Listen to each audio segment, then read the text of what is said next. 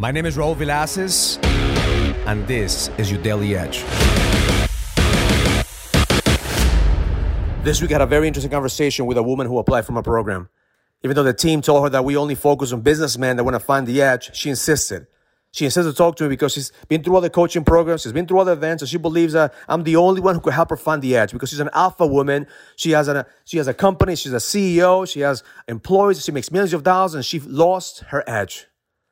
So then my team arranged a meeting with her, and and I haven't coached women in, in years, and I'm not gonna start coaching women now, but I wanted to hold the space for her so she could see the truth.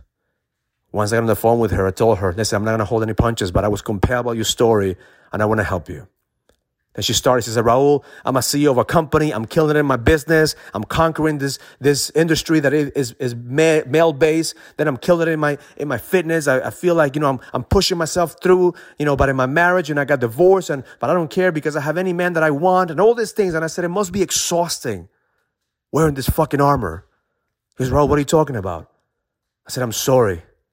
I'm sorry that somewhere along the line a man told you that you were not good enough.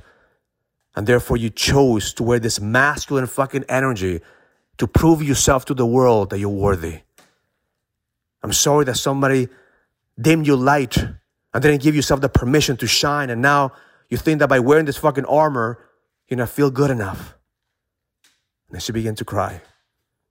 She went to cry because her husband always told her that she wasn't beautiful enough, that she wasn't enough. And then she went back to her father, and her father always told her that she wasn't going to be enough. And all of a sudden, every single man in her lineage never held the space for her to see how beautiful she was and how powerful she could be as a woman. So therefore, she has to act and position herself as this badass woman, alpha woman, to make a mark into the world. So I told her, I said, listen, the feminine energy is 10 times more powerful than the masculine. The feminine energy is what gives the masculine its purpose. So stop trying to be someone that you're not. Give yourself the permission to fucking shine. Give yourself the permission to embrace that goddess that you're inside. And the moment that you do that, everything is going to change. So at the end, she thanked me. She thanked me because nobody has ever told her the truth. The truth is that she's hiding from who she is. So my intention for you today is to honor your woman. Because this is the things that we do right now unconsciously.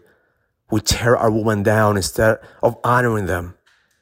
We don't give them the opportunity to shine through their feminine energy. We don't hold the space for them. We judge them because we don't understand how powerful they could be the moment that we give themselves the permission to shine. And the moment that you're full on your masculine, the moment that you own who you are, and be able to hold a space for your women, for your daughters, for your family, to be themselves. So today, honor your woman. We all came from a woman, so we have to honor them and give them the love and the appreciation they deserve. Because at the end of the day, every single woman, the feminine energy is what gives the masculine its purpose. The moment that you own who you are and women own who they are, magic happens. And it's our job as leaders to hold the space for everyone, let her know that they are beautiful, that they are worthy, that their feminine energy is contagious. And that's what keeps us alive every single time that we go into battle. Honor them, appreciate them, and let them know that you need them in your life to be able to expand and grow. And you'll see how they shift the moment that you hold the space for them to be who they were born to be. Have an amazing day. Learn it, live it, experience it. Love life.